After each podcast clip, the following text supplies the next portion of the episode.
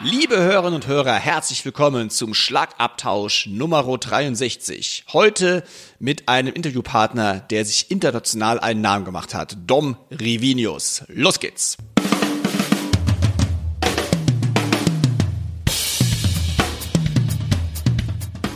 Herzlich willkommen zum Schlagabtausch. Der Podcast vom Drums and Percussion Magazin. Für alle Schlagzeugbegeisterten. Wir sind Dirk Brandt und Timo Ickenroth mit Tipps und Stories und dem Allerneuesten aus der Schlagzeug- und Percussion-Szene. Viel Spaß beim Hören.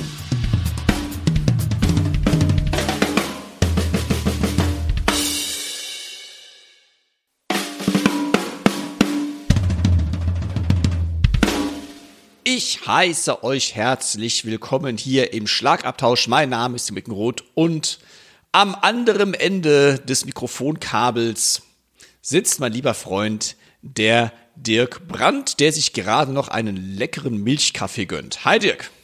Schönen guten Morgen, liebe Zuhörerinnen und Zuhörer. Guten Morgen, Timo. Ihr merkt schon wieder, wir nehmen morgens auf. Wie heißt das so schön? Der äh, frühe Vogel fängt den Wurm. Und nee, ich hänge nicht an deinem anderen Ende des Mikrokabels. Das wäre jetzt echt komisch. Dann wäre ich ja bei dir um Ecke. Das wäre eigentlich echt mal schön. Ähm, die haben ja einen Podcast mal zusammen gemacht. Das hat dann doch nochmal eine andere Qualität, wenn man sich so gegenüber sitzt. Ne? Das hatten wir mal einmal. Ich glaube, in der API Jam haben wir das mal einmal geschafft. Das hatte, das war, glaube ich, auch ganz cool irgendwie. Das war cool. Ich würde mal gerne wissen, ob es möglich wäre, ein 250 Kilometer langes Mikrofonkabel überhaupt Deshalb, zu benutzen. das wäre jetzt auch mal so die, die neue äh, Guinness-Buch-Rekord-Challenge wäre das ja eigentlich mal, ne? Das, Ah, das wäre schon geil. das hätte ja mal was, dass ich wirklich weiß, guck, am anderen Ende sitzt der Timo. Geilomat. Ja, also, Und dann ziehe ich am Kabel und du fällst von deinem Stuhl. da, das habe ich, das würdest du bestimmt manchmal machen, so nach dem Motto, pum, liegt er da. Plotsch. Zu Recht. Zu Recht. Zu Recht. Genau. Wie ich finde.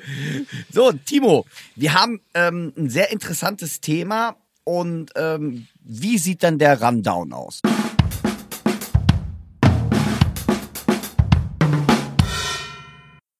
Heute haben wir viel vor in unserer Episode, denn mein Anliegen ist es zum einen über den neuen Foo Fighters Schlagzeuger kurz zu quatschen und natürlich wie eben schon angekündigt haben wir den Dom Rivinius, selber Schlagzeuger und Musikproduzent, der es geschafft hat, auf dem neuen Taylor Swift Album mit ein paar Drum-Tracks vertreten zu sein. Also eine super spannende Sache und natürlich haben wir, wie üblich, unsere Chefkoch-Empfehlungen der Woche. Los geht's, wie du jetzt sagen würdest.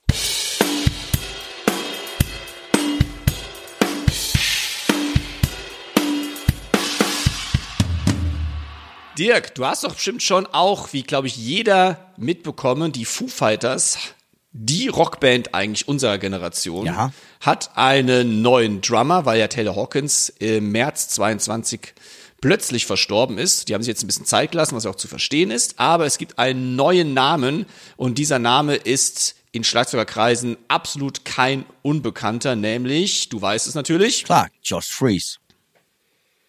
Josh Reese. Ähm, vielleicht dem einen oder anderen nicht so geläufig, aber wir könnten ganz kurz nur wollen wir euch Josh Reese vorstellen, denn er hat es absolut verdient und ist ein Hammer-Mega-Schlagzeuger, der sehr viel Session-Sachen in, äh, in LA gemacht hat oder in Amerika allgemein, der unzählige Tourneen gespielt hat. Ich nenne einfach mal ein paar Namen. Also er hat auf über 300 Alben mitgewirkt mittlerweile. Das ist schon eine ziemliche Ansage. Er ist bei The Offspring zu sehen und zu hören, bei Rob Zombie, Kelly Clarkson, Nine Inch Nails. Er hat bei Sting gespielt. Äh, Avril Lavigne hat er gemacht. Ähm, Weezer. Ähm, eine meiner Lieblingsalben habe ich glaube schon mal auch schon mal im Podcast erwähnt. Suicidal Tendencies, The Art of Rebellion. Da war er gerade mal 18 Jahre alt. Das war 1991. Ja. Also der Typ ist einfach unfassbar energiegeladen, Powerhouse und ich würde sagen, ein, ja, ein sehr guter Drummer für diese Band, weil er einfach auch dieses Rockstar und dieses energiereiche Drumming von Taylor Hawkins einfach auch lebt. Ich denke, ich denke mal, da sagst du eigentlich was. Ich glaube, er passt einfach vom äh, physischen, ist ein sehr physischer Trommler. Ne? Und äh, daher, glaube ich, passt er auch wirklich perfekt ähm, äh, zu den Foo Fighters, zu Dave Grohl.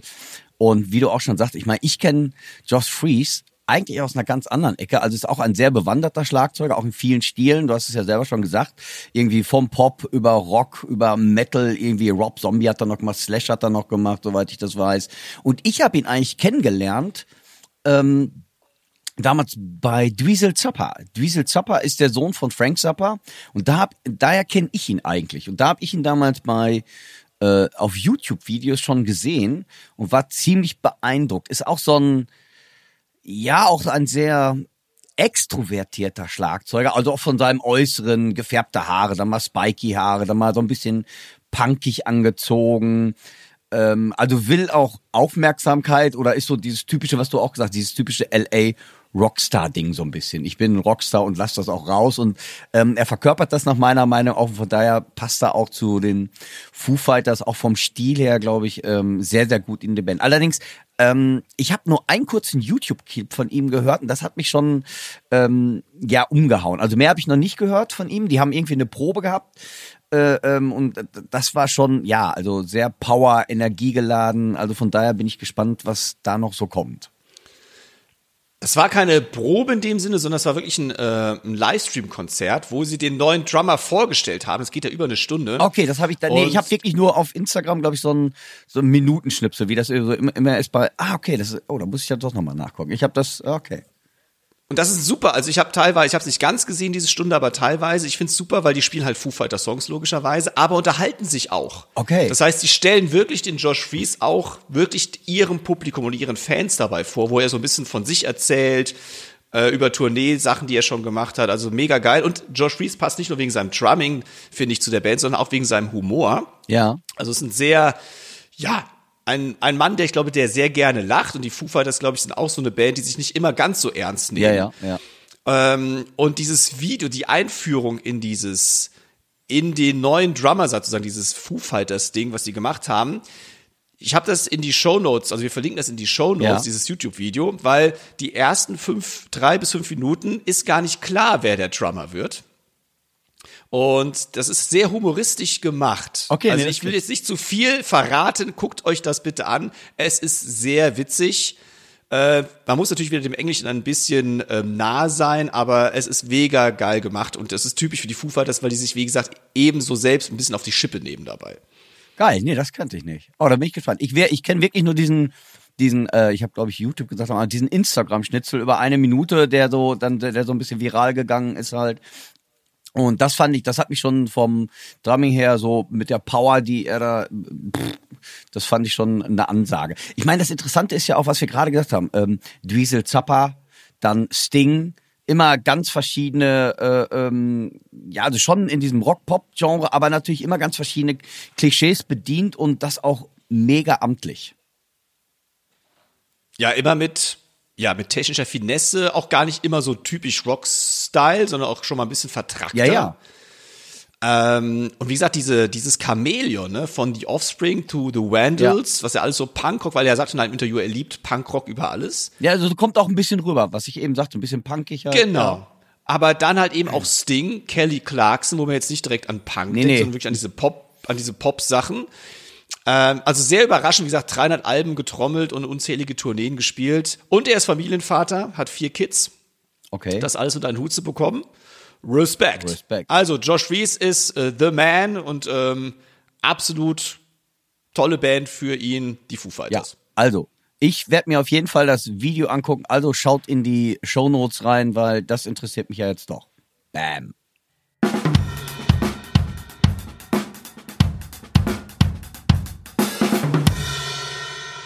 So, Timo, du hast, ganz ehrlich, du hast das damals so ein bisschen angeregt. Und ähm, da sagte mir der Name überhaupt nichts. Du hast mich konfrontiert mit einem Herrn Dom Rivinius, den ich überhaupt nicht auf dem Schirm hatte.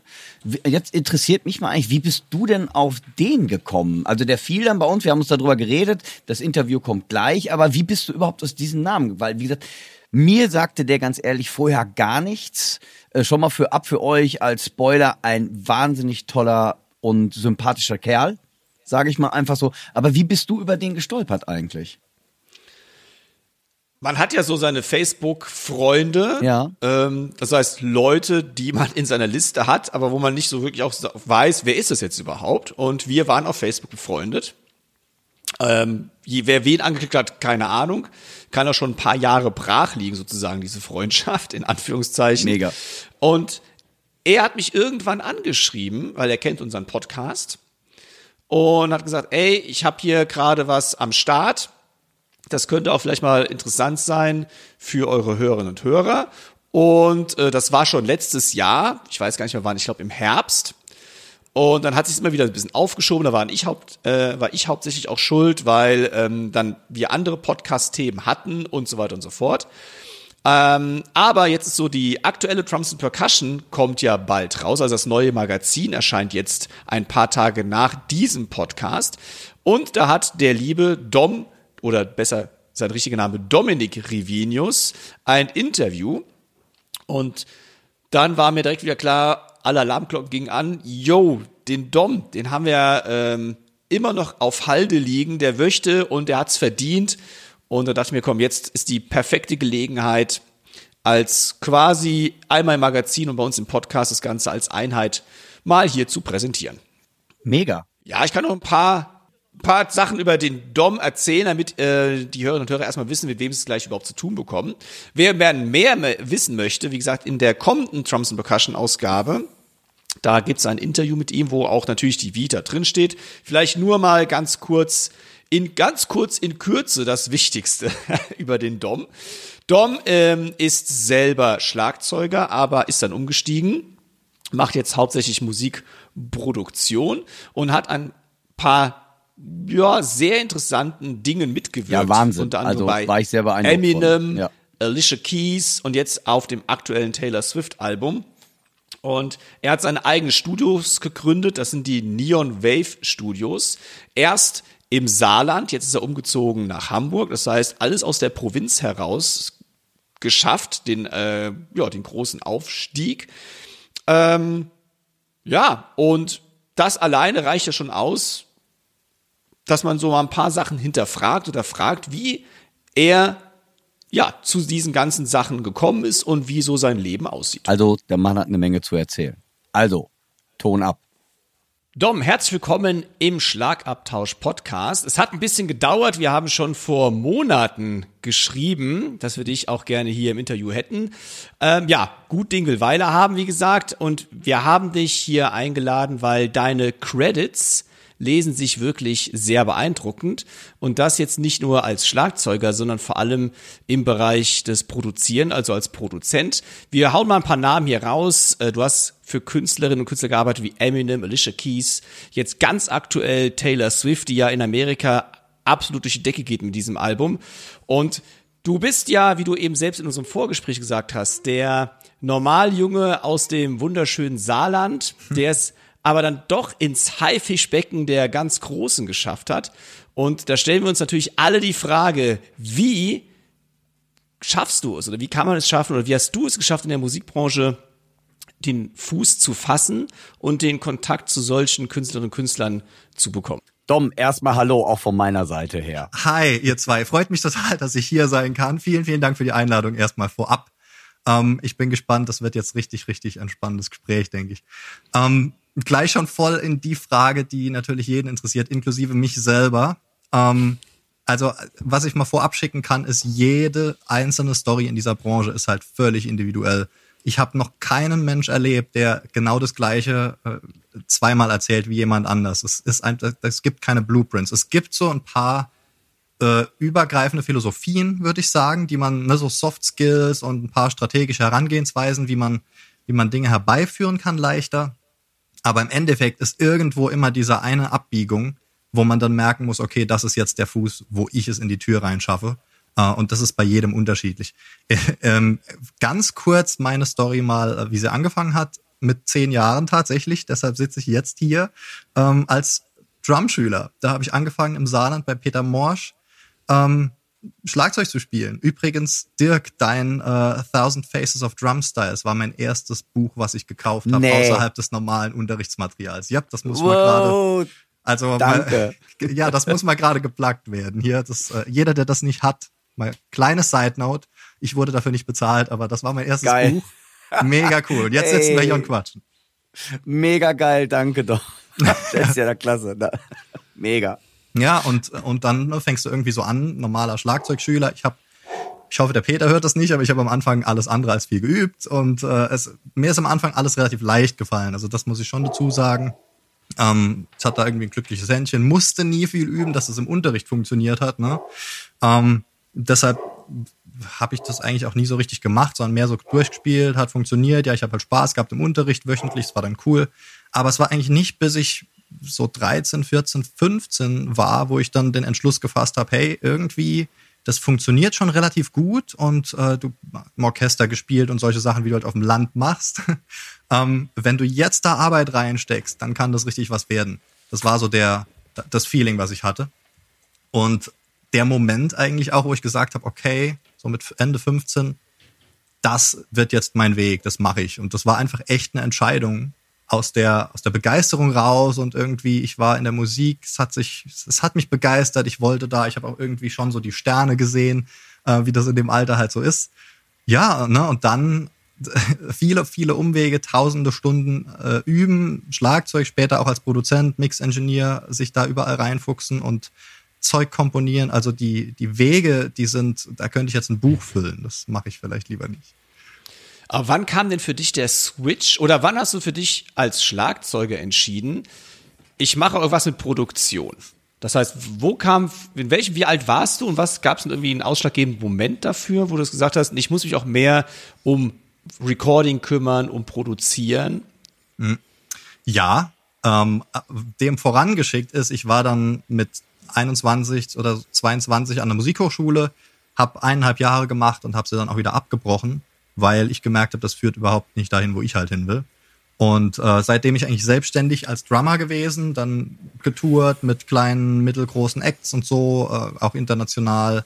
Nichts wirklich hypergroßes so, aber ich habe halt sehr, sehr viel gemacht, auch viel Coverzeug. Und mit dem Abbruch des Studiums aber hab ich, bin ich echt auch in so eine Identitätskrise gefallen, weil seit ich 15 war, war eigentlich klar, ich will jetzt der Drummer werden, das, das wird mein Weg. Und auf einmal Studium abgebrochen und es war nicht mehr wichtig. Ich hatte ich, ich hatte dieses Ziel nicht mehr, ne, der, der Tour-Drummer jetzt für die großen Acts zu werden. Es war irgendwie so, okay, ich habe jetzt hunderte Auftritte gespielt, ist cool, aber jetzt ist irgendwie die Magie davon weg, so ich kenne das jetzt. Und das war ein ehrliches Gefühl, aber das Problem an der Sache war, ich wusste halt nicht, was ich stattdessen will. Und dann war ich Krass. 22 oder was, ne, und sitze da und äh, frag mich eigentlich, was soll ich? Und dann, dann fing das halt an. Also erstmal voll ins Loch gefallen, dann nach, das hat Wochen, Monate gedauert. Und dann habe ich alle möglichen Sachen ausprobiert, um da halt nochmal aktiv diesen Weg zu finden, auch außerhalb der Musik. Ich habe echt viel mich in, in Online-Marketing-Geschichten reingearbeitet und hunderte Bücher gelesen über irgendwelche Sachen, also richtig, richtig krass aktiv da reingestiegen. Bis ich irgendwann mit, ich glaube, so 26 wird es gewesen sein. Also die kompletten Jahre war ich echt orientierungslos. Ich habe viel Gigs gespielt und immer noch Cover und Hochzeiten und alles, das hat mich ernährt. Aber es war nicht das, wo ich gesagt habe, da, da ist die Mission. Ne? Das ist, war nicht mehr der, der Nordstern. Aber ich Ja. hatte keinen anderen. Ähm, und mit 26 irgendwann habe ich einen Song gehört, auch von äh, einem ursprünglichen Deutschen, der mittlerweile einer der größten Stars der Welt ist, der äh, aus Kaiserslautern Z. Ich weiß nicht, ob ihr kennt er wahrscheinlich, so ein äh, wahnsinnig erfolgreicher DJ. Und der hat damals, ähm, hat mein Bruder mir einen Song von seinem neuen Album gezeigt. Das ist so Elektro, Elek Elektrohaus, perkussives, richtig aggressives Zeug gewesen auch. Aber super musikalisch. Und in dem Moment, wo ich das gehört habe, dachte ich, krass, das ist seit langem etwas, was ich im ersten Moment nicht verstehe. So, ich, ich wusste nicht, wie der das macht. Ne, diese Sounds und Synthesizer und das ganze Zeug, weil wenn du alle möglichen Genres gespielt hast äh, als äh, als Drummer oder sonst ein Musiker, dann dann verstehst du es meist. Und das war so, ich habe keine Ahnung, wie das funktioniert, wie wie diese Aggression zustande kommt. Und in dem Moment habe ich gemerkt, okay, ich will mich da reinarbeiten und ich will jetzt lernen, wie das geht. Und dann fing das an. Erstmal auch so nebenbei, so nicht richtig als Karriere, aber wie es dann halt ist, du wirst Stück für Stück besser, guckst dir YouTube-Tutorials an. Am Anfang klingt erstmal alles furchtbar, was du machst. Ähm, aber mit der Zeit wird das cooler und jetzt seit ein, zwei Jahren, zweieinhalb, drei Jahren bin ich an dem Punkt, wo ich echt sage, okay, das wird jetzt die Karriere. Das ist noch gar nicht länger. Krass. Hast du denn dann in der Zeit, äh, wo du dich entschieden oder wo du dich mit den Sachen beschäftigt hast, also bevor jetzt irgendwie der Durchbruch kam, ähm, hast du dich dann auch vorher ab schon mit Songwriting beschäftigt? Äh, kannst du Klavier, Keyboard, Gitarre, also kannst du irgendwie ein Harmonieinstrument oder konntest du ein Harmonieinstrument spielen oder musst du das noch erst noch aneignen? Oder machst mhm. du alles quasi nur äh, am PC und äh, kannst überhaupt kein Tasteninstrument zum Beispiel? Also wie können wir uns das jetzt vorstellen? Das heißt, der Switch muss ja da gewesen sein, du warst rein Schlagzeuger. Mhm. Wie hast du dich als Musiker dann tatsächlich entwickelt? Ja, also ich bin äh, auch in einem Haushalt groß geworden, wo immer schon Klavier stand. Meine Mama hat Klavier gespielt. Ähm, ich habe auch Klavier gelernt. Ich habe auch für die äh, Vorbereitung an der Hochschule habe ich nochmal so advanced ein bisschen in die Jazz-Richtung mir Unterricht genommen. Ich bin nicht bühnenreif am Klavier, aber ich bin äh, Musiktheorie-reif und äh, bin da schon besser unterwegs als nur C, A, F, G zu drücken so. Ähm, also das, das war schon immer da und auch Keyboard-Unterricht und dann habe ich Akustikgitarre und so mir auch mal so nebenher ein bisschen angeeignet, weil ein Instrument ist ein Instrument. Du guckst irgendwie, wie es funktioniert und wenn es dich interessiert, nach einer Weile und du machst es immer mal wieder so ohne, ohne Druck halt nebenher über die Jahre, kannst du da die Basis verwenden. Und äh, ich habe nie wirklich aktiv Musik produziert oder äh, geschrieben, außer halt mit den Originals Bands, mit denen ich gearbeitet habe, wie wir alle. Da bist du ja natürlich im Proberaum involviert und äh, das waren bei mir nie nur die Drumparts, sondern es war schon immer auch der Input, ey, lass mal die Akkorde probieren, lass mal da was verändern, da die Melodie anders und so. Ähm, äh, das habe ich aber schon mit elf Jahren gehabt, als ich angefangen habe, im, im, Orchester zu spielen. Ich habe immer auch zugehört, was spielt die Tuba gerade, was, was ist die Posaune und so. Es war einfach so diese musikalische Neugier in mir drin. Ich war nie, nie so der, der Tunneldrummer gewesen. Und daher, ja. da, daher kommt das halt alles so ein bisschen. Also ich bin nicht von null gestartet, als ich gesagt habe, ich will jetzt Producing lernen. Und dann hast du dir dann deine Karriere so richtig ans Laufen gebracht. Ähm, was war denn da der Schlüsselmoment? Also du musst ja sagen, dass, ich habe gemerkt, es funktioniert richtig gut. Wie kam denn dieser Moment zustande? Mhm, also irgendwann war ich an dem Punkt, wo ich gemerkt habe, okay, meine Skills so in der Mixing-Production-Ecke sind jetzt weit genug, dass ich damit mal nach außen kann. Also vorher fummelst du halt nur an deinem eigenen Computer rum und kein Mensch weiß was von dir und du sagst auch keinem was, was du da machst.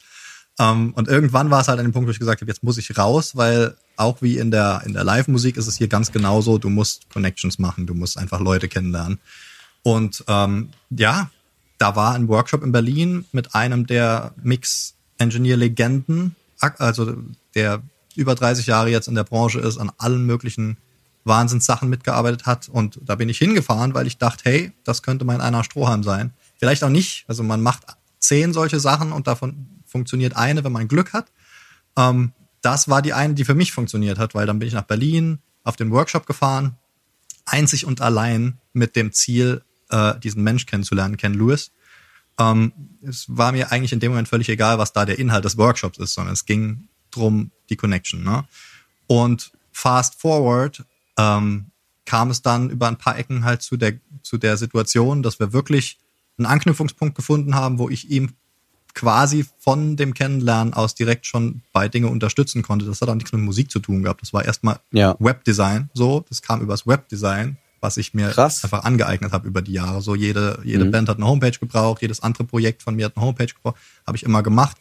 Und äh, um es ganz kurz abzureißen, aus, er hat ein, ein Seitenprojekt gehabt, wo der Webdesigner rausgefallen ist. Ich weiß gar nicht aus welchem Grund, persönlich oder Zeit oder was. Ähm, und das hat er mir erzählt an dem Workshop, weil wir haben dann so ein bisschen One-on-One-Time gehabt nachts um, es war schon halb zwei oder so, ne, auf der Krass, Dachterrasse ja. in Berlin. Und da war nur noch er und ich. Und ich bin extra halt natürlich so lange geblieben, weil ich diese Zeit wollte. Um, ähm, und dann habe ich Fragen gestellt, was machst du denn, wenn du nicht gerade an Welthits arbeitest, so Uptown Funk oder was hat er überall mitgearbeitet halt, ne? Und da hat er mir von diesem Projekt erzählt und dass da gerade jetzt es still liegt. Wir haben zwei Jahre rein investiert, aber jetzt gerade ist die eine Person rausgefallen. Keiner hat die Kapazität für dran weiterzuarbeiten. Und das war genau dieser Strohhalm, den ich eben meinte. Das war mein Ding, wo ich gesagt habe, ey, zufällig kann ich dir genau das machen. Und von da fing es an. Dann haben wir, ich habe gesagt, ey, lass nächsten, also es war Samstag, habe ich gesagt, lass am Dienstag doch einen Skype-Call machen. Bis dahin gucke ich mir das an, was ihr habt, bereit was vor und schlage euch vor, wie, ich, wie, wie man das umsetzen kann, wie ich das auch konkret, was ich machen kann. Dann fing das an, wir hatten wöchentliche Skype-Calls, auch mit seiner Frau, die involviert ist da. Und so wird das Verhältnis immer enger. Mittlerweile sind wir die besten Freunde und äh, ja. haben einmal alle zwei, drei Tage einen WhatsApp-Call. Also das so fängt es aber an und du weißt nicht, welche deiner Wohin Eigenschaften das führt. äh, genau, wo es herkommt, wo es hinführt und was dein einer Strohhalm sein wird irgendwann. Aber krass. Ja. Aber also jetzt könnte eigentlich sagen, ja gut, du warst, hast Glück gehabt, du warst zur richtigen Zeit an der richtigen Stelle, was einerseits natürlich auch stimmt, aber man muss natürlich auch wissen, oder man sieht daran, wie viel Arbeit ja auch im Vorfeld du dir mit anderen Sachen gemacht hast, weil wenn du diese Skills nicht gehabt hättest, dann wärst du auch niemals zu dieser Situation gekommen. Also es ist natürlich nicht Ja. Glück, sondern es ist immer harte Arbeit auch vorab.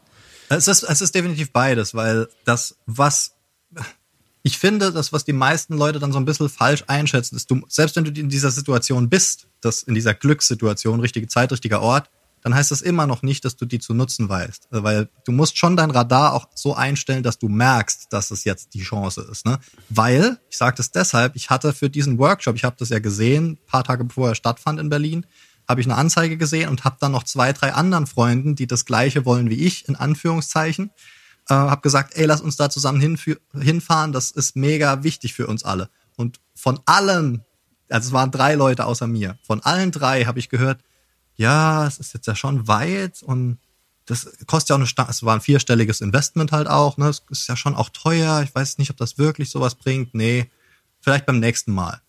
So, also, ne, die hatten auch diese Gelegenheit. Und das ist halt, Ja, ja. das ist was, das musst du, das, hat das Schlagzeuger-Ding und das, das Producing-Ding halt echt gemeinsam. Diese Branchen leben davon, dass du dich rausbringst und, äh, Und put yourself in front of people, of other people Ja.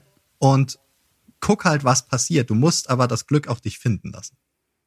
Es kam also immer mehr zur Kollaboration mit deinem, man kann ihn Mentor nennen quasi dann auch und Freund mittlerweile.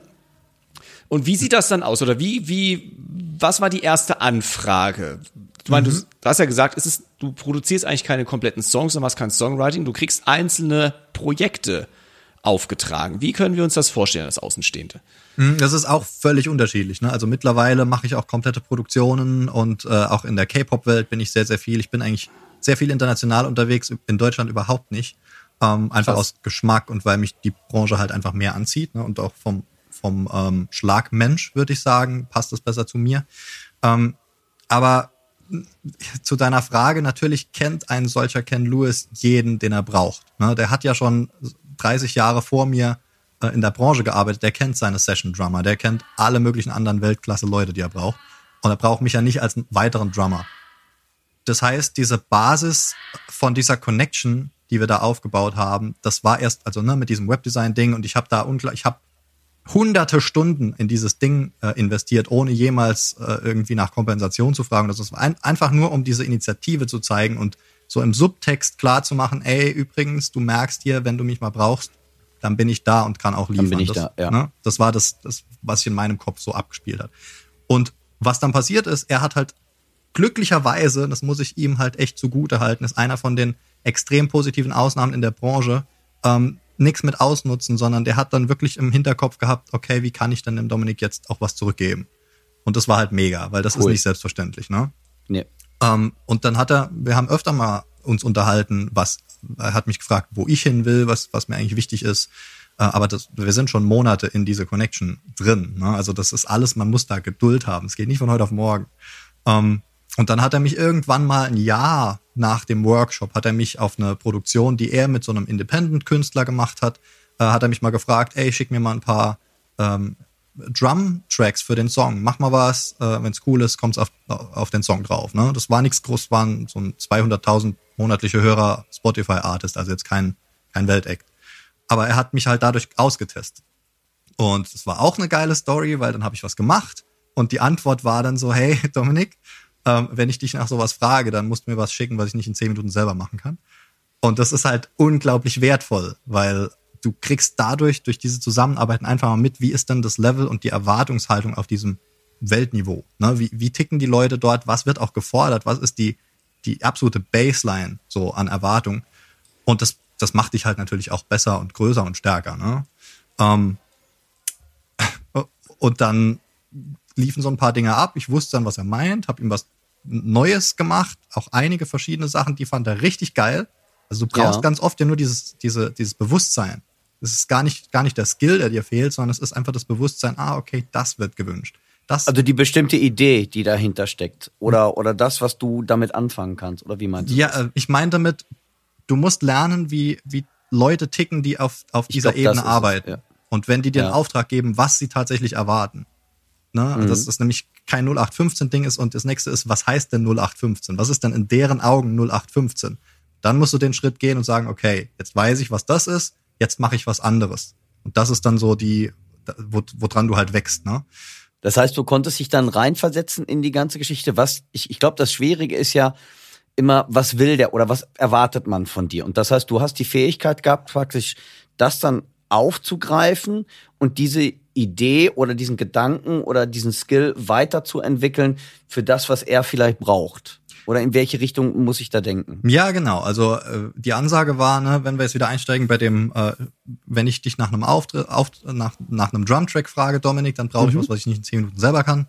Ähm, da muss ich mich ja hinsetzen und sagen, okay, krass, warum ist das denn, in, warum kann das in zehn Minuten selber, was ich da geschickt habe und was wäre etwas, was du, du kommst dann so in dieses Ding, okay, was ist unique für dich, Ja. Was genau. er nicht einfach nachmachen kann. Und dann ging's halt hin äh, und ich habe halt so ein bisschen die Drum-Jobs aus, ausgepackt und habe auch die, die kreativen Drum-Dinger ausgepackt. Also sowas wie äh, Haarspray-Dosen als, als offene Hi-Hat und, und solche Loops. Also du hast nochmal, ne? das war mir eben nicht klar. Da wäre nämlich noch eine Frage später von mir gekommen. Das heißt, diese Sachen machst du dann tatsächlich auch am akustischen Drum. Das heißt, die sind Ja. Nicht pro, nicht pro, äh, nicht programmiert oder Hm. nimmst du bestimmte Sounds auf und das gibt's ja auch. Du kannst ja die Haarspray, wollen wir mal bei dem Beispiel bei der Haarspray, äh, Haarspraydose haben. Das heißt, du nimmst jetzt nicht die Haarspraydose auf und baust sie dann zusammen, sondern du versuchst schon wirklich am akustischen Schlagzeug Beats oder Grooves zu kreieren. Es ist eine Mischung. Es ist immer eine Mischung. Ja. Es ist immer die Frage, was ist jetzt gerade da vor mir? Was wird gerade gebraucht? Wenn ich, wenn ich einen Song habe von, von irgendeinem elektronischen Künstler, dann will Ja. ich da nicht rein akustische Drums draufsetzen. Nee, Ne? nein, nein. So. Also es ist, es ist eine Mischung aus beidem. Selten, in den allerseltensten Fällen ist es ein komplettes Drum-Recording, sondern es ist eher so, du nimmst deine Erfahrung als Drummer und, Ja. und als Musiker, sage ich mal dazu, und machst dann etwas Geiles, zum Beispiel einen Beat, wo du mit dem Fuß gegen eine, eine äh, Kiste trittst und Ja, das geil. Haarspray ist die offene Hi-Hat und dann machst du noch einen Snap dazu und das ist der Backbeat und so schickst du dann einen Groove raus. Ja, also das, das ist diese Arbeit. Ich bin ja Drummer und Mhm. so grooven, wie ich das tue, können halt dann nur Drummer und kein, kein anderer Musiker Kein so. Oder, Keyboarder, kein Gitarrist. genau, oder und auch auf diese Idee kommen, ne, mit die, die Instrumentierung und so und wie du das alles machen kannst. Oder Hände wischen oder irgendwelche Besen ja, ja. benutzen, ne, dieses ganze kreative Drummer-Zeug. Ähm, das ist das, wo ich dann gemerkt habe, okay, da ist das Unique. Wenn ich eben so ein paar Dinger zusammenbaue, dann, ähm, dann ist das geil. Und wenn ihr wollt übrigens, könnt ihr euch das mal anhören. Und zwar der erste Song, von dem ich gerade rede, das ist von, äh, der heißt Too Close to Fire, also zu nah am Feuer, von einem Ja. Künstler, der heißt Scrizzly Adams.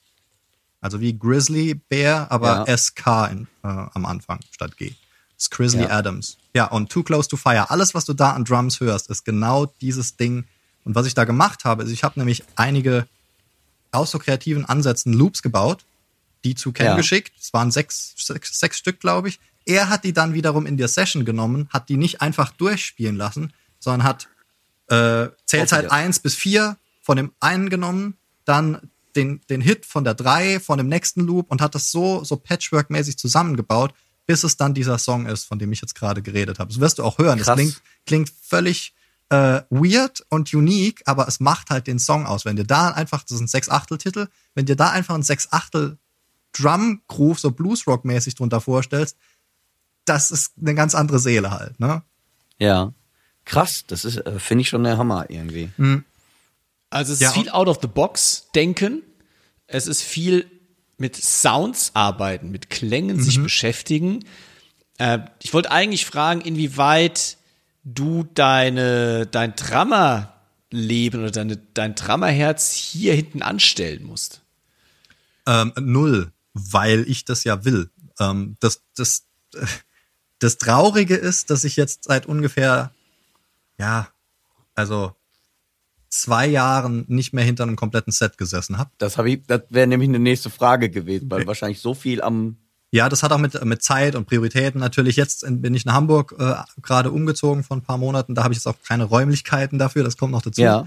Aber äh, das ist auch gar nicht mein Fokus. Im Moment habe ich Fokus Produzent. Und äh, was halt passiert, ist, du kannst diese musikalische Vorbildung halt nicht abschalten. Das heißt, äh, die meisten, die Produzenten werden heute im Nachwuchs so, du hast ja ganz viel diesen, dieses Bedroom-Producer-Schlagwort. Genau, genau, ja. Ne, also was einfach heißt, du, du setzt dich mit dem Laptop hin in deinem Schlafzimmer und machst ein paar Beats mit FL Studio, so die, die Basic-Software ähm, und, und fummelst da halt um dich rum. Was halt passiert ist, alles klingt gleich, weil du hast keine Ahnung musikalisch, wie du aus dieser, aus diesem Basic-Ding halt rauskommst, was jeder andere auf YouTube, du, du kannst ja nur mit YouTube-Tutorials lernen.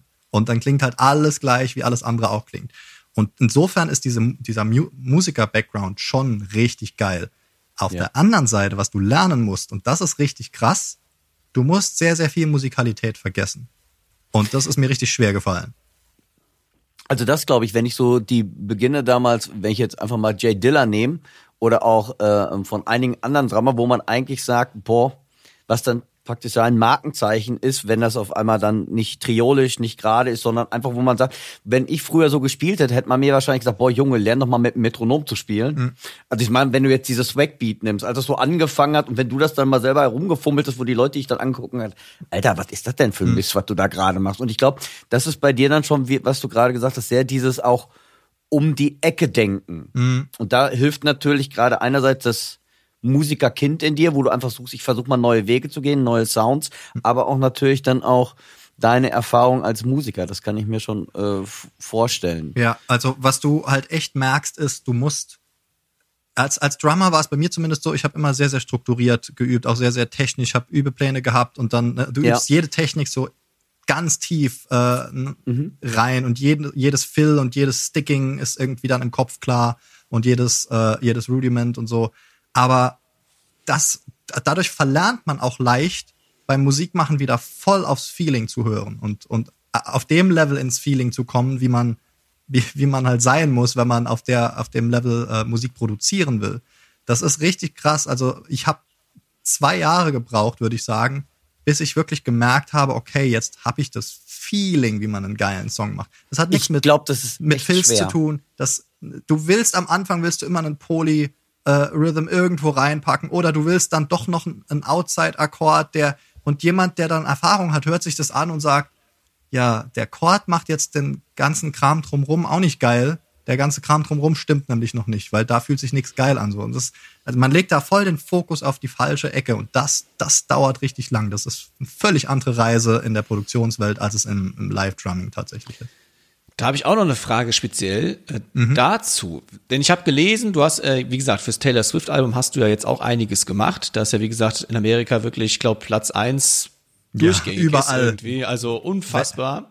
Richtig, also Glückwunsch richtig. erstmal dazu. Das hätte auch keiner da erwartet. So, das ist also mind-blowing. Aber eine tolle Aber Künstlerin Wahnsinn. auch, muss ich auch sagen. Ist echt mhm. eine tolle Künstlerin.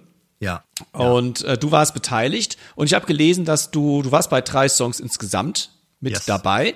Und bei einem Song, das fand ich super spannend, hast du nur den Snare Drum Part dazu beigesteuert. Ja. So, und da habe ich mir als Schlagzeuger natürlich die Frage gestellt, oh mein Gott, wie soll das denn funktionieren? Das heißt, war ich da nur ein Backbeat hin oder wie viel ist das jetzt wirklich nur der Sound oder ist er jetzt völlig weird programmiert, dass man denkt, boah, jetzt muss ich das abgefahrenste Zeugs ever dahin machen. Das heißt, wie kommt so ein Auftrag zustande, weil mhm. ich denke mal, dass jemand hat ja schon auch wahrscheinlich einen Snare-Drum-Part dafür gemacht gehabt für so einen Groove. Oder vielleicht auch gar nicht, keine Ahnung. Klär uns mal auf, wie kann ich mir das vorstellen, eine einzige Trommel beim Schlagzeug für einen Song zu produzieren? Ja, äh, eine einzige Trommel, das ist schon direkt so diese Denkweise, so ist es ja nicht. Sondern so wäre es, wenn du auf der Bühne stehst und das live spielst. Aber wenn du an in Songs denkst, dann ist es nicht eine Trommel, dann ist es ein Sound. Und das kann, das kann okay. was völlig anderes sein. Ähm, also es kann was anderes als eine Trommel sein. Es kann auch 20 Dinge sein, die, wo irgendwo eine Textur im Hintergrund und, ne, also äh, das ist jetzt nicht nur bei Taylor Swift. Ich kann über Taylor Swift konkret auch wegen ihrem Status jetzt nichts äh, preisgeben, so, aber das Fakt ist, das ist in jeder Produktion, ne? auch bei den Alicia Keys Sachen und bei dem Eminem Ding, äh, wo ich mitgearbeitet habe und so. Ähm, das ist ganz oft, wo die Produzenten halt eine konkrete Vorstellung haben, ähm, auch was sie wollen, aber es ist dann oft, es würde sie selber viel zu lange Zeit kosten, für das dann ganz genau so einzuloggen, wie sie sich vorstellen. Oder sie haben die Mittel und Wege gerade nicht oder sonst irgendwie was. Oder sie wissen, ey, äh, der Dominik oder auch der Ken, die können das viel geiler oder viel schneller oder, oder können das einfach super liefern. äh, da gebe ich das ab. Also geht es auch nicht darum, dass die alles selber machen wollen, sondern da geht es um Speed und um bestes Ergebnis. Da spielt ja auch Geld mhm. keine Rolle. Das heißt, die können auch einen Snare-Schlag äh, auslagern. Ähm, und dazu kommt auch noch, dass die Benennung von den Sachen, die man gemacht hat, dann nicht immer 100 Prozent äh, der, nicht, nicht der Realität entspricht, aber du kannst es nicht immer genau in, in Credit-Worte fassen, was tatsächlich deine genaue Aufgabe war. Ne? Das heißt, es ist deshalb auch schwierig vorzustellen, wenn man einfach liest, Dominic Revinius Snare. Ja, was heißt das jetzt? Ne? Also, ja, aber Hammer. ja. Na, ich finde ich finde ich finde es wahnsinnig interessant, äh, hm. äh, Dom. Ähm, was ich mich frage, kommen die, du hast es ja ein bisschen, ein bisschen eigentlich schon gerade hinterher beantwortet.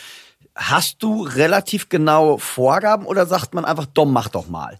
Oder gibt es, dass man dir sagt, ähm, wie du schon eben sagtest, ein Produzent hat, ich habe das und das als Vorstellung, aber du arbeite mal die Vorstellung aus oder wie, wie kann oder wie können wir uns sowas vorstellen? Ja, also bei den großen Weltproduktionen, da habe ich bis jetzt ja immer so diese Instrumentalistrolle gehabt. Äh, und da ist der künstlerische Produzent halt jemand anderes. Bei äh, Taylor Swift jetzt Jack Antonoff. Und die haben eine klare Vorstellung. Ne? Da hast du schon okay. eine Ansage. Ähm, mhm. Die Umsetzung ist halt dann meistens das, was, was herausfordernd ist und so. Wo, also das dauert auch, wenn wir hier Snare-Schlag reden. Ich, ich arbeite an dem Ding zwei Tage, 16 Stunden. Jeweils Krass. 16 Stunden. Ne? Ja, Wahnsinn, das kann man sich, glaube ich, nicht vorstellen. Ja, also ja weil da geht es um ein anderes Level an Detail. Du, also, ne, wenn man sich einfach mal Songs vorstellt, die man, die man liebt, so. Ähm, das ist vielleicht eine geile Illustration auch für die Hörer jetzt, ne, die Drummer unter uns. Ja. Ähm, was du feststellst oder was ich am Anfang festgestellt habe, als ich dann Songs nachproduzieren wollte, einfach mal für zu lernen, wie ist denn das gemacht? Äh, und ja. dann hörst du, was das Klavier spielt und ich nehme an, das ist auch so die Denkweise als, äh, als Musiker halt. Du, du, du guckst, was spielt das Klavier, du guckst, was spielt das Drumset, was spielt der Bass. Es ist aber nie wirklich, wie machen die, wie, wie ist der Klang? Und das, was mir passiert ist, ist, ich habe genau diese Parts eins zu eins dann nachproduziert von, von verschiedenen Songs und du merkst dann halt erstmal, wie kacke das klingt, wenn du nur die Parts spielst. Dann fehlt der okay. Raum, dann fehlt das, das Knistern in, in der 300. Millisekunde auf, auf, dem, auf dem Klavier, was da einfach ist. Da fehlt der Hammerschlag, der mit dem EQ äh, richtig krass rausgearbeitet ist. All diese Details, ja, Hall, irgendwelche Echo und wenn, wenn die, die Stimme von der Wand zurückbounced und wenn du das wegnimmst, merkst du auf einmal, wie scheiße klingt dann der Song. Ne? Also Krass das sind Sachen, die sind dir überhaupt nicht bewusst als Live-Musiker. Und das weiß weil ich, weil die sind mir noch nicht mal bin. bewusst, wenn ich ehrlich bin. Ja, es, weil Hammer du damit jetzt. ja gar nicht beschäftigt bist. Und ja. das, das mittlerweile höre ich deshalb auch alle Songs anders. Damals immer so, ne, im, im Schulbus hast du irgendwie die Songs gehört und äh, im, im Kopf die Drums mitgespielt, dann bin ich heimgegangen, habe die CDs mitgespielt. Mittlerweile höre ich das völlig anders, weil, weil es da echt um, um das meine ich auch. Du musst die Musikalität vergessen, du musst dich auf den Vibe konzentrieren. Und das ist nicht nur, was spielt das Instrument und vielleicht noch wie, phrasiert und Dynamik und so. Das ist so das Basislevel. Aber dann geht's noch wirklich weiter in dieses, welcher Hall ist da drauf? Warum ist dieser Hall? Wie dunkel ist der Hall? Wie äh, bricht da was ab? Ist da irgendwie ein, ein, ein Tape äh, gerissen an der Stelle und das macht den charakteristischen Sound aus? Solche Sachen hast du da halt auch. Aber du hast einen super Tipp gegeben. Wenn man sich dem Ganzen nähern möchte, sollte man versuchen, mal was nachzubauen und dann eben zu schauen, wie kriegt man den Klang, den man eigentlich hört, wirklich hin. Ne? Mit diesen ganzen Effekten, die du gerade beschrieben hast. Oder mehr vielleicht noch, was dabei ist. Ne? Das kannst du machen, aber das ist definitiv äh, nicht der Startpunkt, weil um das hinzukriegen, da musst du schon echt deine Tools richtig drauf haben. Also es wäre so das Äquivalent äh, zu äh, ja, wenn du lernen willst, wie Jazz geht, dann geh mal zur HR Big Band und, und spiel mal einfach einen Song mit denen mit. Äh, also vorher musst du wirklich die ganze Basis dir erstmal drauf schaffen, damit du es überhaupt merkst. Du, du hörst dann, da ist ein Unterschied, aber du checkst gar nicht, was ist das so. Ich, ich, ich wollte gerade sagen, das, was du gerade gesagt hast, ich glaube, ich check das gar nicht. Also sagen wir so, je älter ich werde, desto ruhiger werde ich auch und mein, mein Fokus, der früher meinetwegen auf Filz gelegen hat oder auf schnelle Spielen oder virtuose mhm. Spielen, äh, geht eigentlich immer mehr in den Hintergrund, weil mhm. ich einfach merke, okay, es ist nicht nur das. Ähm, was, worum ich dich vielleicht bitten würde, oder könntest du uns und den Zuhörerinnen und Zuhörer vielleicht mal so deine Top 5 oder Top 10 vielleicht mal an Gruß, wo du sagst, das ist interessant oder da sollte man mal genauer hinhören, damit man überhaupt mal so ein, Vorstellung hast, wie du vielleicht Musik hörst oder wie, äh, ist glaube ich ist Ja. schwierig. Ich glaube, ich glaube, es, es sind ja auch nicht nur zehn Stücke, da sind bestimmt, ist ja eine riesige Latte und besonders auch ein Lernprozess, glaube ich, im Laufe der es ist, Zeit. es ist, ich muss da gerade mal, während wir reden, mal kurz Spotify aufziehen, damit ich einfach da mal ein paar Songs vor den Augen habe. Aber was mir direkt mal einfällt, ist, äh, es gibt einen Song von Alicia Keys, kennt auch jeder Mensch, äh, Girl on Fire. Ne? This girl Ja. is on fire, dieses Ding. Ja, Ähm, genau. Und hör doch da mal auf die Snare, die äh, im Prinzip den ganzen Song ausmacht. Und jetzt stell dir mal vor, du würdest diesen Song selber produzieren und würdest eine normale Snare spielen. Dann würdest du direkt merken, dieser komplette, also das ist so ein, so ein Bung, guck, gung, gung, das ist so richtig so ein, so ein Stadion-Ding. Ähm, und das hat nämlich auch der Ken gemacht übrigens. Ähm, Ah, geil. hör dir das mal an und da merkst du, ey, du hast echt, du, also, da denkst du als Drummer gar nicht hin, wenn wenn wenn es um das Drumming als als Handwerk geht. Ne? Ich, ich, ich glaube so oder so, als Drummer denken wir halt immer in Rhythmen oder wo man noch eine Sechzehntel reinpacken kann, aber gar nicht an den Sound überhaupt. Oder Ja. ich meine, nimm das so, 80, ich bin ja halt ein Fan von 80er, 90er Produktionen, wo halt wirklich noch diese großen Snares und alles mögliche oder diese Hallräume, wenn du jetzt ähm, L. Schmidt nimmst zum Beispiel, den ich äh, einfach als tierische, oder George Massenburg, äh, die ich einfach interessant finde so, oder äh, Eddie Kramer, wie die früher gemischt haben oder aufgenommen haben. Ähm, ja, das, also ich finde, das ist, ähm, ich habe da vor solchen Leuten wie dir, da ziehe ich echt meinen Hut vor, die sich, die einfach weiterdenken, weil ich glaube, ganz ehrlich, das fehlt mir auch manchmal. Ich denke halt an den Beat, aber gar nicht, ähm, ja, was eine Bassdrum, eine veränderte Bassdrum, wie du eben gesagt hast, ich trete in eine Mülltonne und nehme das als Bassdrum. Ich glaube, das ähm, ist eine ganz neue Denkweise für, für mich jetzt. Charlie Puth, äh, einer der größten aktuellen äh, Pop-Acts auf der Welt, ne, der, der dieses Attention gemacht hat. You just want attention, you don't want my heart. Dieses Ding, was, äh, was auch jeder aus dem Radio, glaube ich, kennt. Ähm, von dem habe ich auch ein Interview gesehen. Der hat einmal auf dem Basketballfeld, hat so ein bisschen rumgedribbelt und hat auf einmal gemerkt, hey, hm, eigentlich so Basketball auf dem Boden, duck, duck, eigentlich ist das ein geiler Kickdrum-Sound.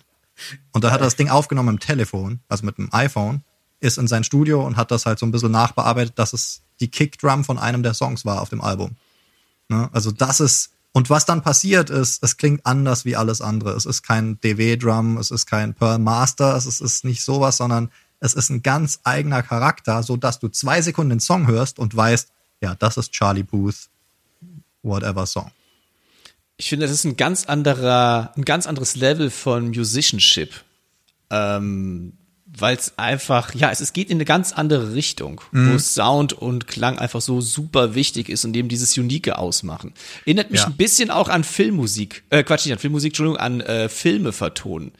Ja. Wo ja auch Sachen nachgestellt werden, wo sich auch Leute Gedanken machen, Mist, was nehme ich denn jetzt für einen Sound, damit, was weiß ich, das quietschende, bremsende Auto irgendwie gut äh, aufgenommen wird. Ja. Ähm, es geht ja fast in die ähnliche Richtung, wenn man sagt, okay, neben Basketball als Kickdrum, was natürlich mega poppig ist, irgendwie so, irgendwie, das ist ja Wahnsinn, ne? Ja, aber wenn du es aufnimmst und dann, je nachdem, was du damit machst, kann das was völlig anderes werden. Es kann auch eine Ja. Snare werden. Ne? Es kann Schon sogar krass. die Hi-Hat werden.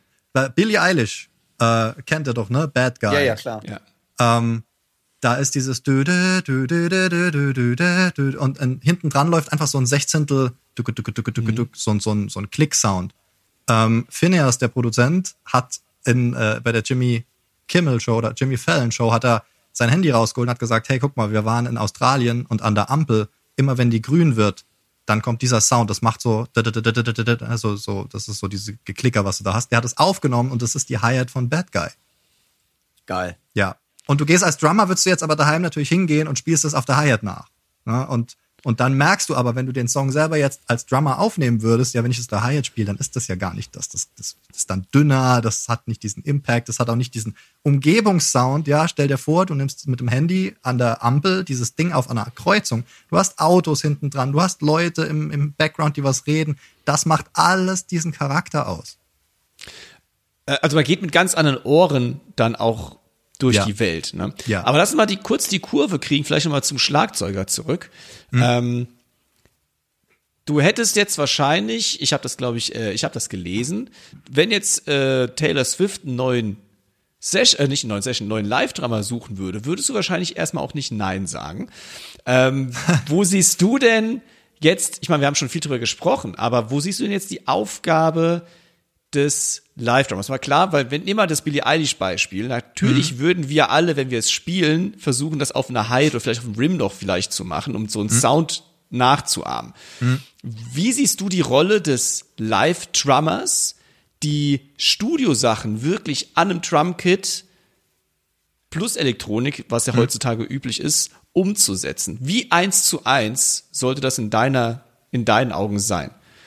Das hängt halt auch völlig von der musikalischen Vision ab. Ne? Also wenn so eine Produktion, jetzt wenn Taylor Swift auf die auf Tour geht, dann hat die einen, äh, einen MD, Musical Director, und da wird ja eine komplette Konzeption erarbeitet. Soll das nach Liveband klingen? Soll das möglichst nah am Album klingen oder eine Mischung aus allem?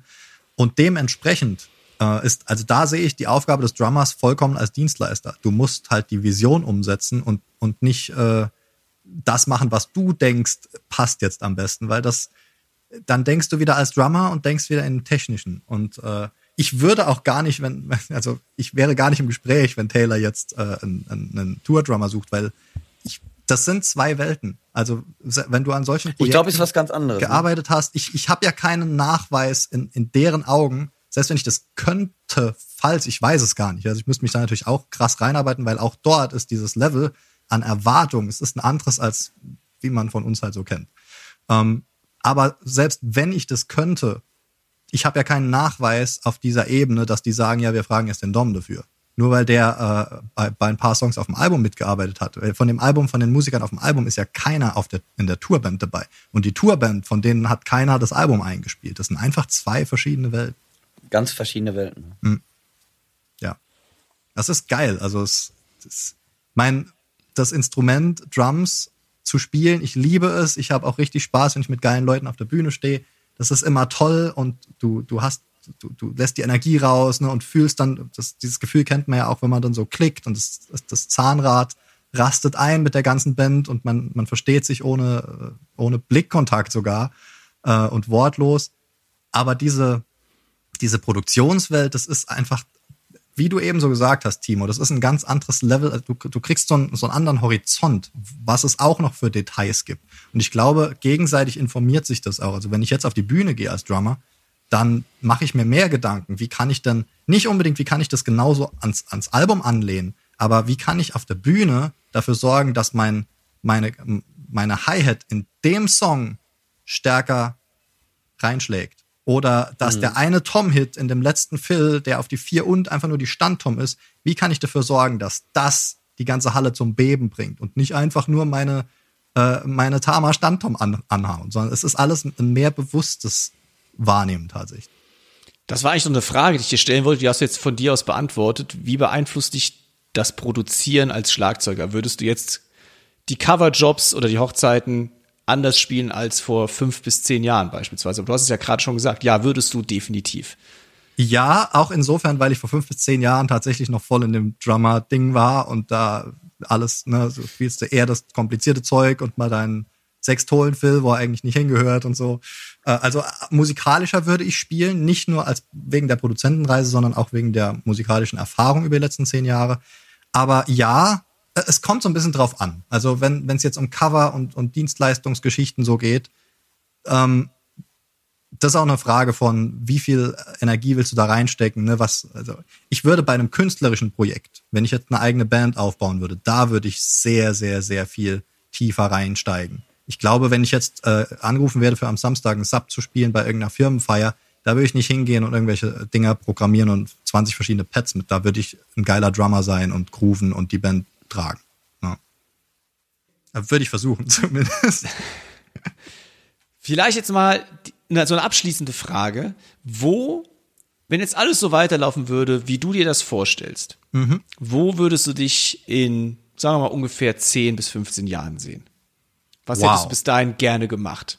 Das ist krass. Also so weit, so weit in die Zukunft denke ich nicht. Ähm, ist auch echt äh, sauschwer, weil ich finde, ich halte mir schon immer offen, dass sich auch das Leben dazwischen schaltet und dann die Prioritäten doch nochmal anders werden. Ähm, aber Stand jetzt vorwärts, ohne Zeithorizont, würde ich sagen, ähm, ich arbeite dran, meinen Namen als Produzent auf der oberen Ebene äh, immer weiter in Umlauf zu bringen. Speziell im, im K-Pop bin ich hyperaktiv gerade, also hyperaktiv. Ähm, Und äh, auch in den US ist es immer, du musst deinen Namen weiter voranbringen. Du musst irgendwie in die Räume kommen, wo die Leute sind, die schon sind, wo du hin willst. Ähm, und das ist ein tägliches Ding so. Und jeder Strohhalm, der sich da auftut, versuche ich einfach weiter reinzukommen. Ich will Produzent sein an den größtmöglichen Produktionen, wo ich irgendwie rankommen kann. Also Billboard, äh, Singles, äh, Grammy-Alben und so weiter. Das ist, das ist der Nordstern. Ob ich da jemals lande, keine Ahnung, aber ich bin vielleicht gar nicht so weit weg, wie es äh, wie ich Dom, ich wünsche es dir. Dankeschön. Echt? Also ich denke mal, den Nordstern hast du doch schon gegriffen, dass du ähm, bei den Taylor Swift Album jetzt auch schon mit dabei warst und ich gehe mal davon aus, ich bin zwar jetzt kein Fachmann, aber ist das nicht schon für einen Grammy nominiert sogar oder wird's? Ja, also na, ist es nicht, aber wird 100 Prozent, also wenn das Album nicht zumindest nominiert, ich wette, es wird das Album des Jahres halt, 100 Prozent. Das Ding ist, das ist richtig traurig, äh, so ein bisschen aus dem Nähkästchen ge äh, geplaudert, Instrumentalisten sind nicht Grammy nominiert. Ja. Wenn du irgendwas anderes bist, Engineer, ähm, Mastering, Mix Engineer, selbst, ich glaube, Arranger oder sowas, also wenn du einfach irgendwelche Parts arrangierst, dann bist du halt Grammy nominated. Aber selbst wenn dieses Album fünf Grammys gewinnt, habe ich davon offiziell, ich kann natürlich sagen, ich habe an einem Grammy-Winning-Album gearbeitet, aber ich bin halt nicht Grammy nominated by name. Das okay, ist, ja, ja. Ja, man, man kann halt nichts, äh, man kann halt ja. nicht alles direkt haben. Und dann muss ich mich halt hinarbeiten mit was anderem. Ich wollte gerade sagen, es muss ja noch ein bisschen Luft nach oben bleiben. Ne? Also du hast mega viel erreicht. Ähm, also wirklich Glückwunsch dazu.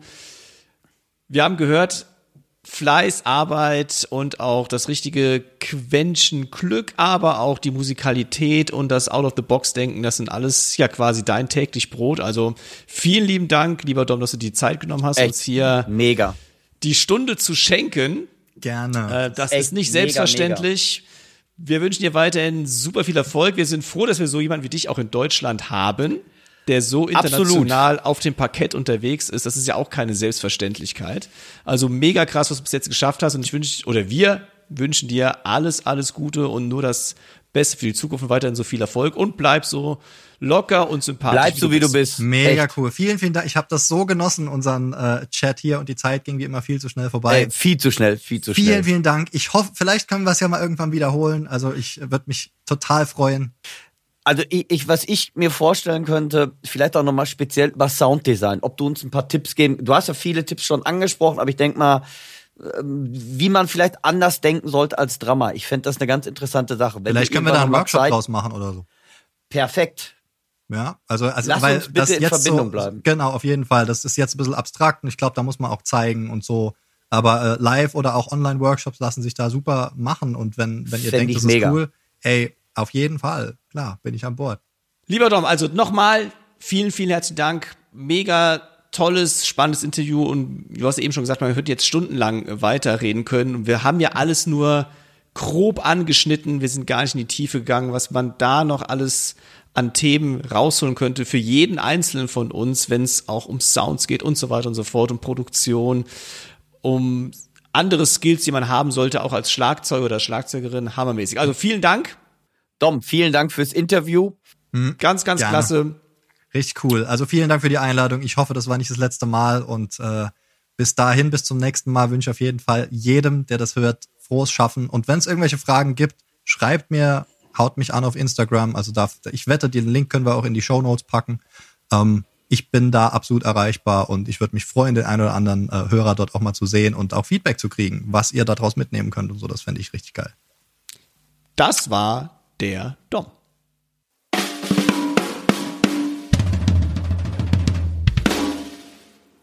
Ja, Mensch, Timo, das war ja echt eine interessante Sache. Nochmal, Dom, vielen Dank, dass du dir die Zeit dafür genommen hast. Also mir hat das ja doch in vielerlei Dinge ganz schön die Augen geöffnet, weil ich habe Sachen von ihm erfahren, mit denen ich eigentlich gar nicht so gerechnet habe. Wie war das bei dir? Geht mir genauso. Also ich habe mich, also ich dachte, er würde, wenn er jetzt so Musikproduktion ja. macht, eigentlich nur noch am PC sitzen. Mhm, Aber ja. wir haben ja erfahren, er nimmt immer noch auch selbst Sachen auf. Auch nicht, wenn er sagt, kein ganzes Drumkit. Er sagt ja, er hat seit zwei Jahren an keinem Drumkit mehr komplett gesessen, immer nur so Teile ja, Wahnsinn, ne? sozusagen. Ne? Äh, ich dachte, es wird alles elektronisch gehen, dass er wirklich so ein sag mal, ein Klangforscher ist dann ja schon. So, genau, es war wirklich so ein ja. Soundtüffler und Klangtüffler war das. Ja. Das fand ich echt spannend und interessant, wie solche Leute durchs Leben wandeln. Immer mit dem Hintergrund, okay, wo könnte ich jetzt noch einen Sound herkriegen? Was könnte der Sound auch mal werden? Das ist ja auch geil, ne? Wie er den Basketball erwähnt. Okay, der Basketball kann eine Bassdrum sein, kann aber auch eine Kickdrum sein, könnte aber auch eine Hi-Hat werden. Ja.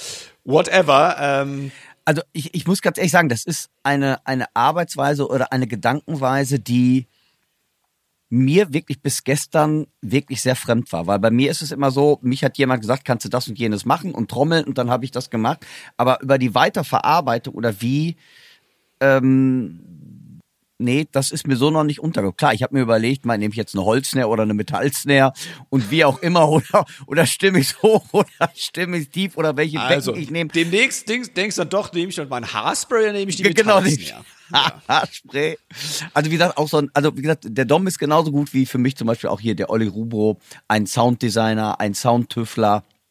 Ähm, und das sind alles so interessante Sachen, aber es sind so Sachen, die mir jetzt ein, ja, muss ich aber ganz ehrlich sagen, wollte von mir auch noch keiner hören. Bisher sage ich auch ganz ehrlich. Also aufgrund meiner Frisur käme ich ja gar nicht auf die Haarspray-Dose. Bei dir Ja, bei mir, bei mir wäre das schon wieder, ja, aber ich habe gar keine, fällt mir ein, also ja, gut. Ne? Also das, das, Das ist ganz anders. Das ist ein ganz anderer Genau, Herangehensweise. ich glaube, Das nein, was ich also was ich erstmal wirklich fand und äh, liebe Zuhörerinnen und Zuhörer und das hat für mich den Dom so absolut sympathisch gemacht und auch so ehrlich. Ähm, das ist einer, der macht, der tut.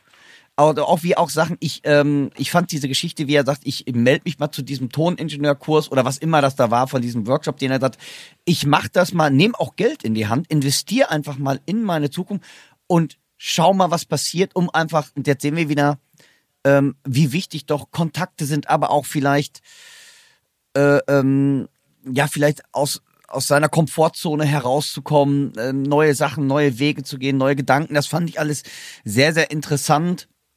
Und ähm, dass er gesagt hat, ich mache das mal, ich habe das Ziel, diesen Menschen, Produzenten kennenzulernen und mal gucken, was sich daraus entwickelt. Und wie er dann auch sagte, dass ich eigentlich über Umwege dann diese Connections dann verbunden haben, die schließlich irgendwann dazu führte, dass er für Eminem oder für Taylor Swift irgendwas bastelt.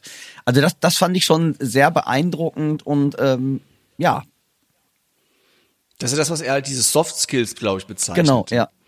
Dieses, dieses Soziale, wo es gar nicht darauf ankommt. Natürlich kommt es darauf an, wie gut du in etwas bist. Ja, ja, das- Aber eben nicht hauptsächlich oder nicht nur, sondern äh, wie verlässlich du auch bist. Ja, genau.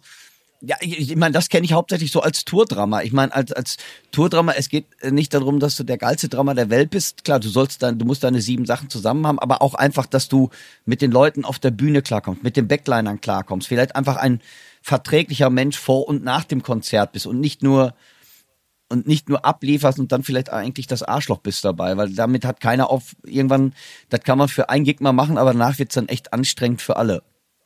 Ne? Ja, es ist allgemein diese Professionalität, die an den Tag Ge- gelegt wird. ja. Die auf allen Ebenen stattfinden muss. Eben nicht nur in dem einen speziellen, sondern irgendwie auf allen Ebenen. Ja.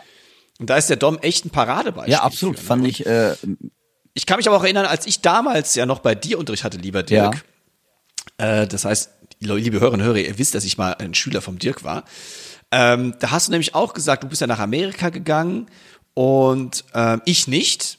Aber da hast du damals auch sowas zu mir gesagt, wie du musst investieren in die Ja. Zukunft und musst mal ein Wagnis eingehen und sowas. Das habe ich mich jetzt nicht gewagt. Ich bin einen anderen Weg Du bist aber gegangen. einen hat anderen Weg gegangen und hast trotzdem. hat irgendwie auch funktioniert. Ähm, das heißt, es gibt nicht einen wahren Weg, aber dass man auch investieren muss. Vielleicht nicht nur Geld, sondern einfach mal investieren im Sinne von Risiko gehen. Ja.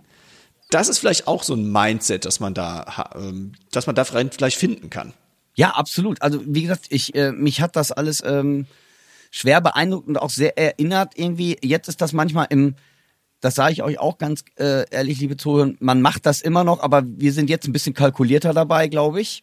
Und wenn ihr jung seid und solche bestimmten Sachen wie einfach mal macht oder mal rausgehen, ihr, und das ist jetzt auch, ich finde, ähm, das äh, glaube ich, das ist auch so ein bisschen die Meinung von Dominik. Es ist toll, dass wir das Internet heute haben, dass wir YouTube haben, dass wir alles mögliche. Aber geht zu Konzerten, trefft euch mit Leuten. Es ist toll, Online-Verbindung, aber live mit Leuten zu. Das hat er ja eigentlich auch gesagt. Klar, jetzt, da er natürlich, dass das Internet so verbreitet, hat er natürlich die Kontakte zu Amerika. Aber er ist live erstmal den ersten Schritt gegangen, auf diesen Produzenten zugegangen, hat sich das angehört und zwar nicht über Face to Face, sondern äh, nicht, äh, ähm, wie heißt es, übers Netz, sondern hat Virtuell. Äh, virtu nicht virtuell, sondern hat ihn wirklich in Person kennengelernt und daraus merkte man irgendwie, hey, wir passen zueinander und daraus ist dann eins zum nächsten gekommen irgendwie. Aber das macht er auch weiterhin so. Das glaube ich, ja, ja. Also er, er ist weiterhin so drauf. Ähm, er hat auch im Nachgespräch dann, als wir eigentlich schon auf Stop gedrückt hatten, haben wir noch ein bisschen gequatscht. ja. Und er ist regelmäßig in LA, um Leute auch nochmal zu treffen, kennenzulernen. Und er sagte auch, ähm, das Internet ist vielleicht der erste Schritt, dass man sagt, okay, ich folge dem mal zum Beispiel auf Instagram, dann sehe ich, was so, was macht er so, wo, wo hält er sich so auf, Ja. keine Ahnung. Und dann sagt er, dann muss man halt vi- vielleicht versuchen, auch dahin zu gehen, wo diese Person ist, die man unbedingt kennenlernen möchte. Auch wenn man vielleicht auch scheitert oder sowas, aber man, man muss an diese Stellen gehen. Es geht um das Persönliche, weil im Internet, das sag ich jetzt, bist du halt einer von Tausenden. Genau. Aber wenn du vor einem stehst und schüttelst jemanden vielleicht die Hand, Und- ist das was ganz anderes. Und du schaust ihm in die Augen. Das ist einfach, äh, das kannst du nicht mit dem virtuellen äh, auf. Genau, ist das, und ich, ich glaube auch, äh, ich, das ist nämlich genau das Ding, was du auch, glaube ich, gerade sagst, wenn du jemanden persönlich kennenlernst und irgendwie merkst, da ist, da ist was, da ist eine Beziehung, da ist ein Vibe da. Und, oder wie oft habe ich auch selber mich dann dabei ertippt, Leute, die ich vielleicht vorher komisch fand oder gar nicht so richtig cool oder wie auch immer, und ich hoffe, bei mir ist es vielleicht ma- manchmal auch andersrum genauso, wo man sagt, ja, wer ist das für einer? Und hat man den auf einmal live kennengelernt und redet mit dem und merkte, der ist ganz anders, wie ich dachte. Das ist eigentlich ein total cooler Typ und mit dem hätte ich jetzt echt Bock, ein Bier zu trinken oder einen Kaffee. Und ich glaube, daher ist dieses echt, ich kann es nur nochmal sagen, geht zu Workshops, geht zu Konzerten, weil das ist eigentlich die Basis, wo man Kontakte knüpfen kann, wo man Leute treffen kann, Gleichgesinnte mit Gleichgesinnten arbeiten und Trommler nochmal sind schon eine coole Spezies an sich eigentlich. Ja, das sowieso. Ach so.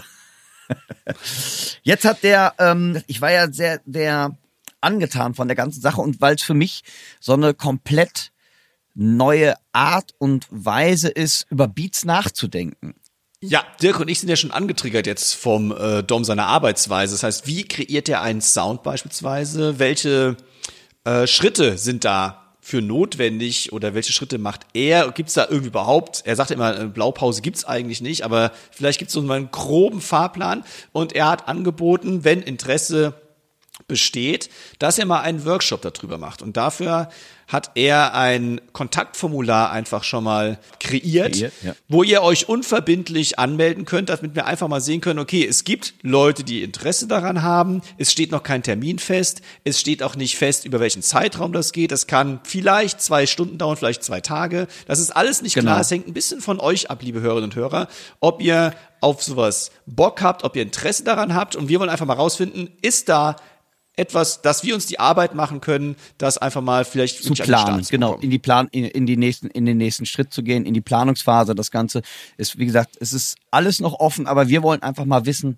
habt ihr Lust darauf, ähm, euch damit mal auseinanderzusetzen? Und da werden wir, ähm, Timo, du wirst es verlinken in den Shownotes, denke ich mal auch. Und Gebt uns doch mal bitte, bitte Rückmeldung, wenn Fragen dazu sind, auch hier über unsere Facebook-Podcast-Seite. Ähm, tretet mit Timo oder mir in Verbindung oder durch die Drums und Percussion. Lasst uns doch einfach mal wissen, habt ihr Bock auf sowas? Dann würden Timo und ich das Ganze nämlich mal einstielen und konkreter werden lassen. Korrekt. Oder schreibt an podcast at drumsandpercussion.de.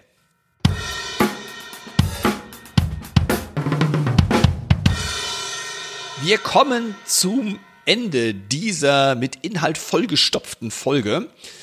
Aber es war, ich, ich fand es wie immer mega interessant. Ich finde einfach, unsere Themen sind immer super, Dirk, oder? Was soll man auch anders sagen? Wir müssen uns mal selbst loben, ne? Nee, fand ich aber wirklich, also ich fand das echt, das war, wie gesagt, es hat mir heute echt so ein bisschen die, ähm, ja, die Augen und Ohren geöffnet, wenn ich dazu sagen darf. Und die Spraydosen Und die Spray- natürlich. Sehr geil. Also, demnächst der Dirk, anstatt mit Alu-Snare mit Spraydose. Genau.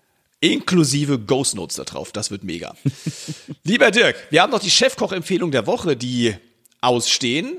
Und ich überlasse dir natürlich heute altersgemäß den Vortritt, wie Boah, es gehört. danke. Jetzt weiß ich gar nicht, ob ich mich geschmeichelt fühlen soll, ne? Will ich immer sagen.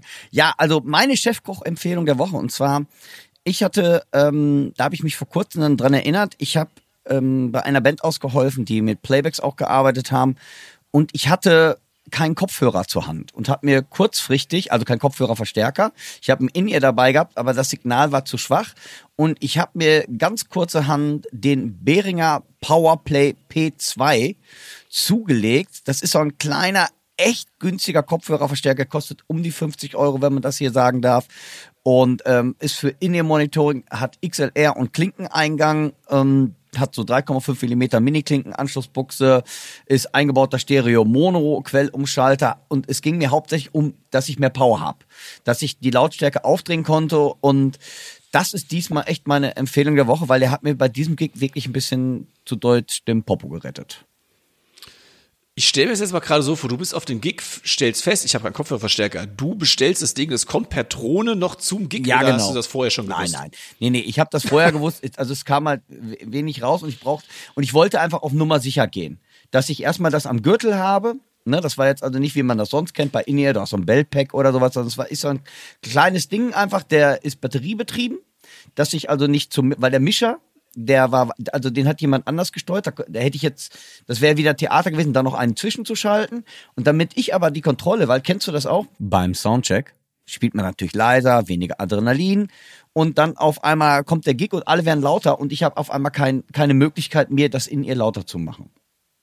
Und da habe ich einfach praktisch, ich bin immer so ein Typ, ich versuche immer vorauszudenken und habe den dann auch tatsächlich so gebraucht, genau für diesen Einsatz, ja.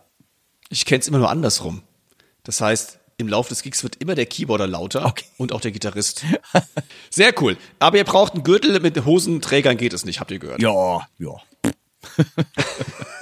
was hast du denn, wollte ich gerade sagen, was hast du denn diesmal? Ich empfehle Musik heute. Ah, schön. Und zwar äh, einen Gitarristen, den ich entdeckt habe, den du bestimmt kennst. Äh, ich äh, habe ihn jetzt für mich neu entdeckt und das ist Eric Johnson. Ja, klar kenne ich Eric Johnson. Ja.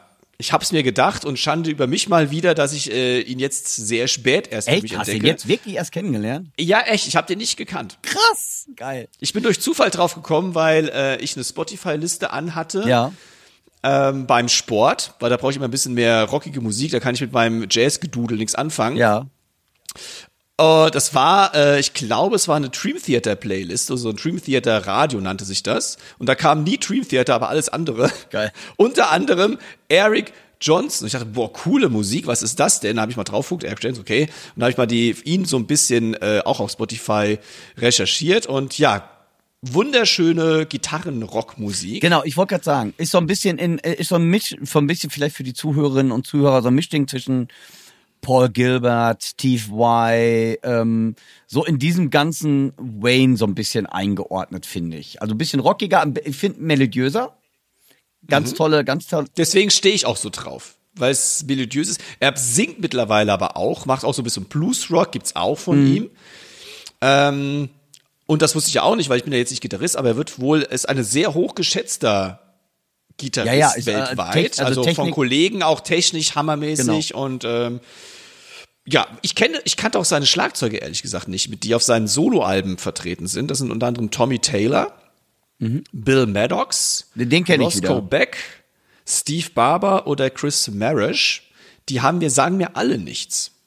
Also auch krass, ich meine, es gibt so viel unentdeckte, super geile Typen Ja. da draußen und nicht nur Typen, auch Typinnen. Ja. Muss man natürlich ehrlicherweise dazu sagen. Hammermäßig. Und diese Musik, wenn ihr schöne, wenn ihr auf Rockmusik steht, äh, das ein bisschen melodiöser sein darf, aber trotzdem eben mit ordentlich ja, Alarm. Genau. Eric Johnson ist eine Anlaufstelle. Absolut kann ich nur unterschreiben. Geiler Gitarrist. Bam.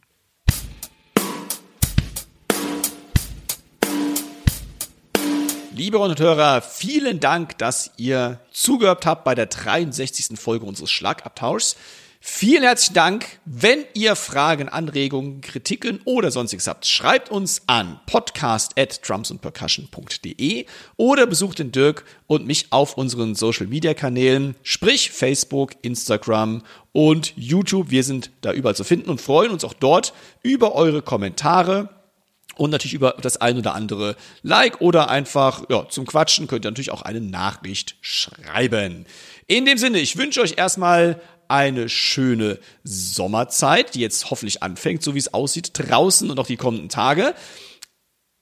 Vielleicht noch den Hinweis auf das neue and Percussion Magazin, das da rauskommt, wenige Tage nachdem ihr diesen Podcast hört, nämlich am 14. Juni. Also, wer kein Abonnent oder keine Abonnentin ist, ab ans Kiosk eurer Wahl. Ab dem 14. Juni gibt es das neue Magazin frisch gedruckt für euch erhältlich. Und jetzt habe ich genug Monolog gehalten. Der Dirk ist schon auf heißen Kohlen, der schart mit den Hufen, der wackelt schon mit dem Kopf und äh, steht auf und rennt durch seine Wohnung und ja, du hörst äh, ja gar nicht mehr anzufangen. auf. Ach so, stimmt. Gut. Ich gebe das letzte Wort ab an den Dirk und sage nochmal Dankeschön. Sehr geil. Ja, liebe Zuhörerinnen und Zuhörer, ich mach's kurz. Ähm, wie gesagt, bleibt uns weiter gewogen empfehlt uns weiter, vergesst nicht eine Bewertung auf Spotify, Apple und so weiter abzugeben. Unterstützt uns bitte, damit die Reichweite noch ein bisschen mehr wird. Und ganz wichtig, ich fand das heute so eine spannende Folge mit den Dom Rivinius. Der, wenn der sich echt schon die Mühe macht, ähm, wenn ihr Lust habt, bitte reicht das auch an euren Kolleginnen und Kollegen weiter und ähm, nehmt mal an dieser Umfrage teil. Ähm, ich finde es ein super spannendes Thema und ja, wir sehen und hören uns, besser gesagt, hören uns in 14 Tagen wieder. Und ich wünsche euch eine schöne Restwoche bis dahin. Euer Podcast-Team, Dirk und Flo. Tschüss. Tschüss.